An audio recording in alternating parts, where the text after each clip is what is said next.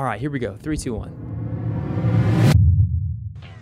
I'm J T Martin. I'm a fifth generation Nebraskan. For the past few months, I've been working on a new project with Grindstone where I've gotten to meet some of the most interesting business leaders in Nebraska. The idea of it being really, really hard to find a place to hunt struck me as something you could apply a business model like a marketplace to and solve. And so that's how I ended up with Powderhook.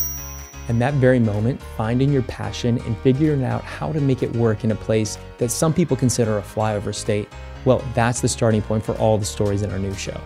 It's called Nebraska Made, and it's about how some of the most iconic Nebraskan brands and companies were built, usually with a lot of struggle and failure before finally making it. And by the way, many of them came from very humble beginnings.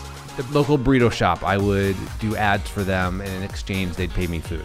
The oil change company down the road, I would do work for them and they'd give me free oil changes. Like I was trying to piece my entire life together. We'll hear the ups and the downs, the drama. I genuinely thought that no one would ever trust me again with money, that no one would ever believe my business ideas. And so I probably like cried for a week, literally.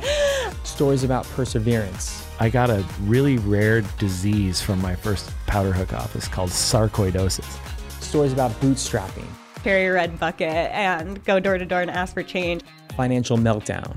At one point we had two mortgages on our house, two mortgages on a house we had bought for a family member. We were on credit cards. But on this new show, probably the one thing that you'll hear more than anything else is the unshakable optimism and the sheer joy of starting something in Nebraska.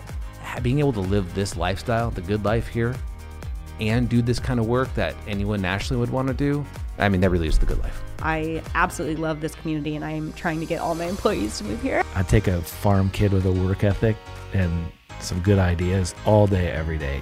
So if you've ever built something out of nothing, something big or small, something that you really care about, or maybe something that you just dream about building, check out our new podcast from Grindstone Studios. The first episode comes out soon, and you can subscribe right now on Apple Podcasts, Spotify, or wherever you get your podcasts from.